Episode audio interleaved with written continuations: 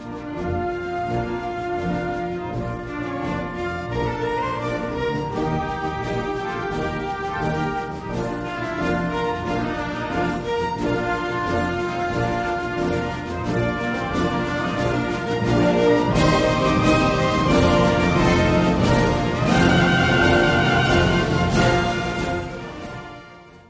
Welcome back. I'm so glad you decided to join us once again for the Christian Soldier podcast. I want to welcome anybody new. That's your maybe your first time listener. It's your first episode with us. Thank you so much for joining us. I hope that you will be blessed and encouraged as we look at the fight for the faith and how do we use the Word of God? How do we live our Christian life?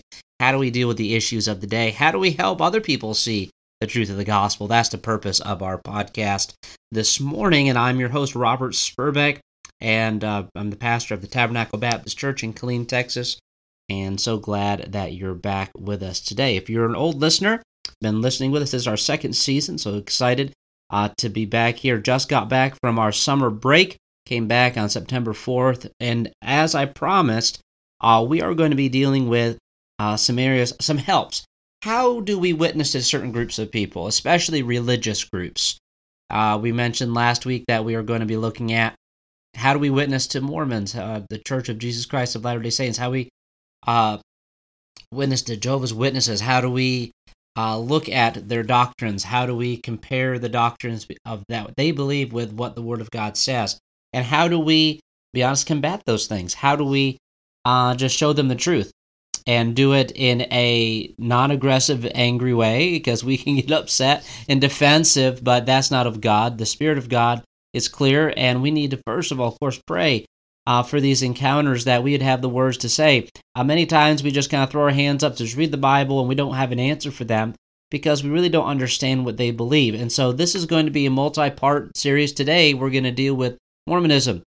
Uh, this is going to be part number one. It's going to be over several weeks and uh, dealing with a couple key issues. And we're going to be not dealing with every issue. We could be here for a whole year a podcast dealing with Mormonism, and we're not going to do that because we need to diversify. And but there are some key things that you can have talking points with people, especially since uh, we understand if we understand some of their doctrinal peculiarities and what they believe, we understand where they're coming from. Then we can show them what the Bible says. Uh, and uh, you can either have someone interested and be interested in what the Bible says, or they will shut the conversation down rather quickly because they don't uh, they don't like their religion being challenged, and that just that's not just for Mormonism, that's any uh, religious person. Uh, but are we sure and founded in what we believe? So uh, the main thing we're going to deal with today. So in part number one here, we're going to deal with the main, um, I guess maybe not issue, but the main foundational premise of the Church of Jesus Christ of Latter day Saints uh, is that uh, we know Joseph Smith is the founder of the church, and it's, uh, we'll say, prophet, quote unquote, there. Uh, he claimed to be a prophet, uh, claimed to be the leader of the restored church. So uh, he was reading the way it goes as he was reading James 1 5. You know, if any if any man lack wisdom, let him ask of God, who would give it to all men liberally and upbraideth not. So he read that verse and then he went in the woods to pray and he uh, just asked for wisdom to know what church he needed to join because he had moved to an area and wanted to know what church he ought to, jo- ought to join. And uh, he had a vision, had a visitation from two people the Father, God the Father, and God the Son. And uh, God the Son told him uh, that uh, all the uh, churches of today and their creeds are an abomination to him. and that he had chosen Joseph Smith to be the leader of the restored church. And so Mormons refer to their church as the restored church, that all other churches are apostate, uh, that all other Christian, whether it be denominations, whether, you know, which we know we're independent Baptists, which is not a, not a denomination, we're Bible believers, uh, that all churches are apostate, all groups are apostate, and they are the bearers of the one truth, uh, and that is the Book of Mormon, uh, which they say is uh, the description they give is that the Bible is a uh, undergrad level knowledge, but that the Book of Mormon brings a PhD, master's level, of the way to describe it, a higher level of understanding. And they really believe that the Bible and the Book of Mormon coincide and that they go hand in hand, which they absolutely do not, which we're going to go over during this series and point out some very glaring uh, difficulties there. Uh, but most Mormons honestly believe that the Bible and the Book of Mormon and the Pearl of Great Price all go hand in hand and they do not disagree with one another. Uh, so let's look at that because uh, why did this is was this restored church needed? Well, uh, the Son, Jesus, assuming uh, Jesus, the Son, appeared to uh, Joseph Smith uh, and told him that all churches were apostate, that they went apostate after the death of the last apostle, which would be uh, John the Revelator, um, which, uh, the disciple whom Jesus loved. He was the last one known to, li- to have lived the longest, and was after he had died, the church went apostate, uh, and they try to use some verses uh, in Acts chapter three to prove this point, and this is uh, Peter preaching here in Acts chapter three and uh, when he is preaching to the onlookers after he, uh, he heals the lame man in the temple. Uh, in verses 20 and 21, they claim, And he shall send Jesus Christ, which before was preached unto thee, whom the heaven must receive until the time of restitution of all things which God has spoken by the mouth of all his holy prophets since the world began. So the Mormons use those verses and say, well, that means uh, speaking of a worldwide apostasy and that they are sent to restore the church until Jesus comes which they have predicted he was coming back several times. Jehovah's Witnesses have as well, and he has not yet. Uh, but they say that is a restitution. Uh, there's two different interpretations of that in the biblical sense. One that's talking about when Jesus comes again and restores all things, uh, or it's the rest, uh, the restoration of of Israel that we see in Revelation. Uh, but in any case, we do know that perilous times shall come, and the time of the end, the Antichrist, there will be an apostasy that comes but uh, we do know that God told Peter, Jesus told Peter, that the gates of hell will not prevail against his church. And that means the church will not be destroyed. We just looked at last week in Romans chapter 11 that there's always a remnant.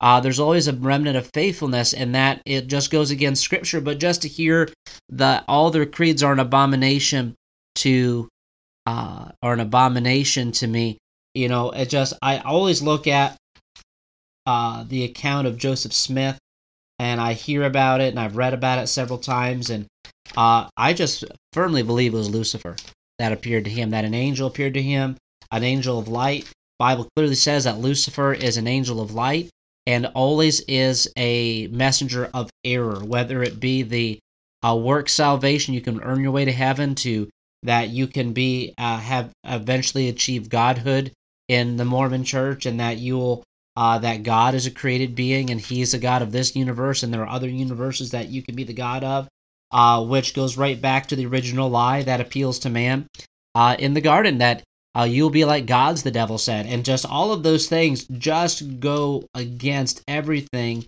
that the Bible says.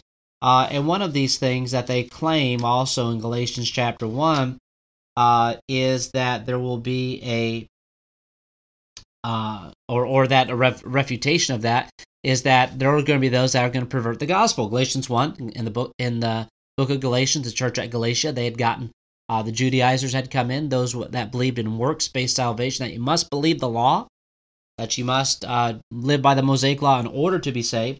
Uh, verse 6 But I marvel that ye are so soon removed from him that called you into the grace of Christ unto another gospel, which is not another, but there be some that trouble you and would pervert the gospel of Christ. But through though we or an angel from heaven preach any other gospel unto you than that which we have preached unto you, let him be accursed. Verse 9, as we said before, so I say now again, if any man preach any other gospel unto you than that ye have received, let him be accursed. For I for do I now persuade men or God, or do I seek to please men? For if I yet please men, I should not be the servant of Christ. So, what is he talking about? I'm not talking about this giving you the gospel that is what I think it is. This is the gospel of Christ, the death, burial, and resurrection, the gospel of that is given as a free gift. He said, any angel or any other person that gives a different version of that, whether that adds uh, self adds works to it, adds baptism to it, uh, adds anything else to it, or changes it, or changes the person of Christ, or gives a false standard, and that's exactly what we see in this account by Joseph Smith that this is a false gospel. God is not going to give another gospel. The gospel has not been lost. We still have the Word of God, we still have the Bible. Uh, setting aside the Book of Mormon as a man made book, which we're going to get into next week. Uh, the second, one of the other things that uh, they, as a premise, is the priesthood of Melchizedek, that they had the priesthood of Melchizedek, uh, which is mentioned in the uh, Old Testament, uh, and that they practiced the priesthood, and that the priesthood was, uh, the teaching on that was lost, and that they have restored it, and that there's the priesthood of Melchizedek. and they use Psalm 110, verse 4. The Lord has sworn and will not repent, thou art a priest forever after the order of Melchizedek. Now we know that Psalm 110 is a messianic psalm speaking of Christ, the Messiah, uh, and that he is speaking of as a, as a priest and as a king and as a conquering warrior in Psalm 110.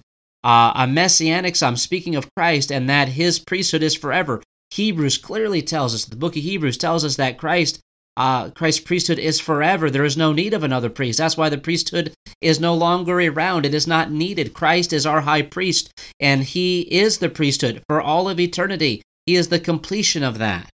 So that false teaching from the Mormon church that they have the order of Melchizedek and theirs is an eternal priesthood uh, is just simply stealing from Christ.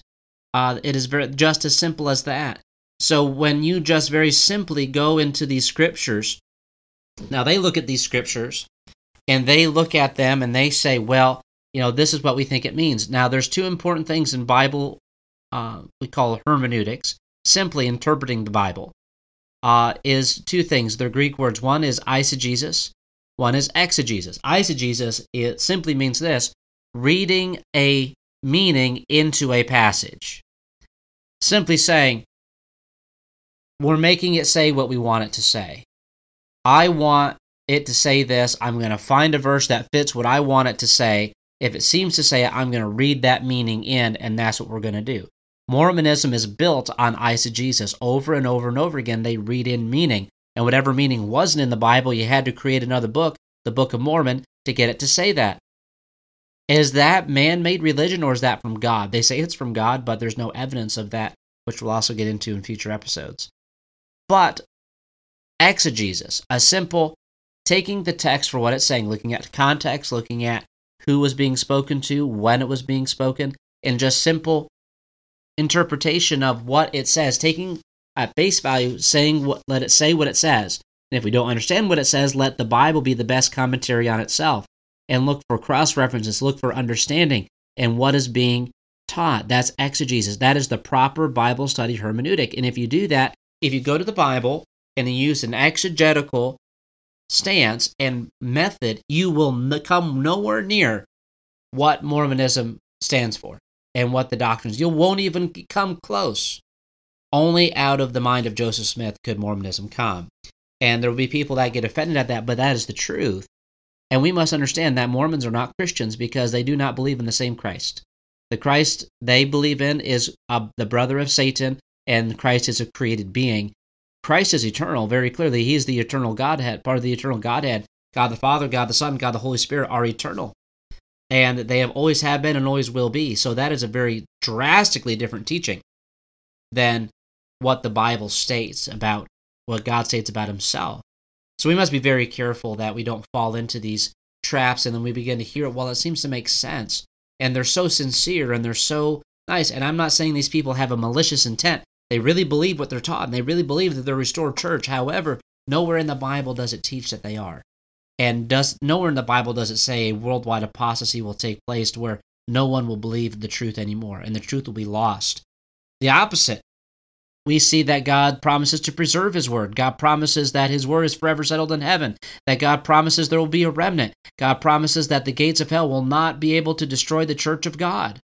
The devil himself will not be able to destroy it. No matter how hard he tries, he will not be able to. We have to understand, believe those promises of God. And if we believe that, then the whole premise, the beginning premise of Mormonism, we must reject. And we must show others that this is why we reject Mormonism, not because, you know, they have nice things to say about people and they treat people nice and they're and they stay away from sinful things, but it's a simple twisting of truth, and we must have that talking point ready and take them and say, well, what does the Bible say? What does the Bible say? And they'll say, well, what, this is what the Book of Mormon says. No, let's just take what the Bible says at, at face value and let it say what it says and let God do the work in their hearts.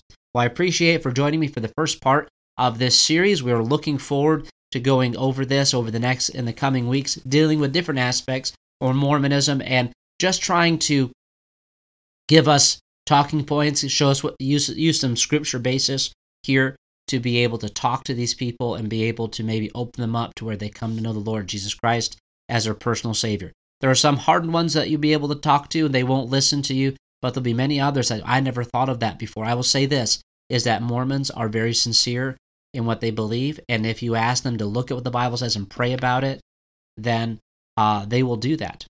Uh, we're also going to deal with what they mean by prayer, the inward witness. I feel that this is true, is something that they use as well. But we're out of time for this week. Don't forget to subscribe on rss.com, sermonaudio.com, Spotify, any podcasting platform that you have, Google Podcasts, whatever your favorite one is. Subscribe to us on there so you don't miss a single part of this very special series that we're going through over the next few weeks. And I will see you next time.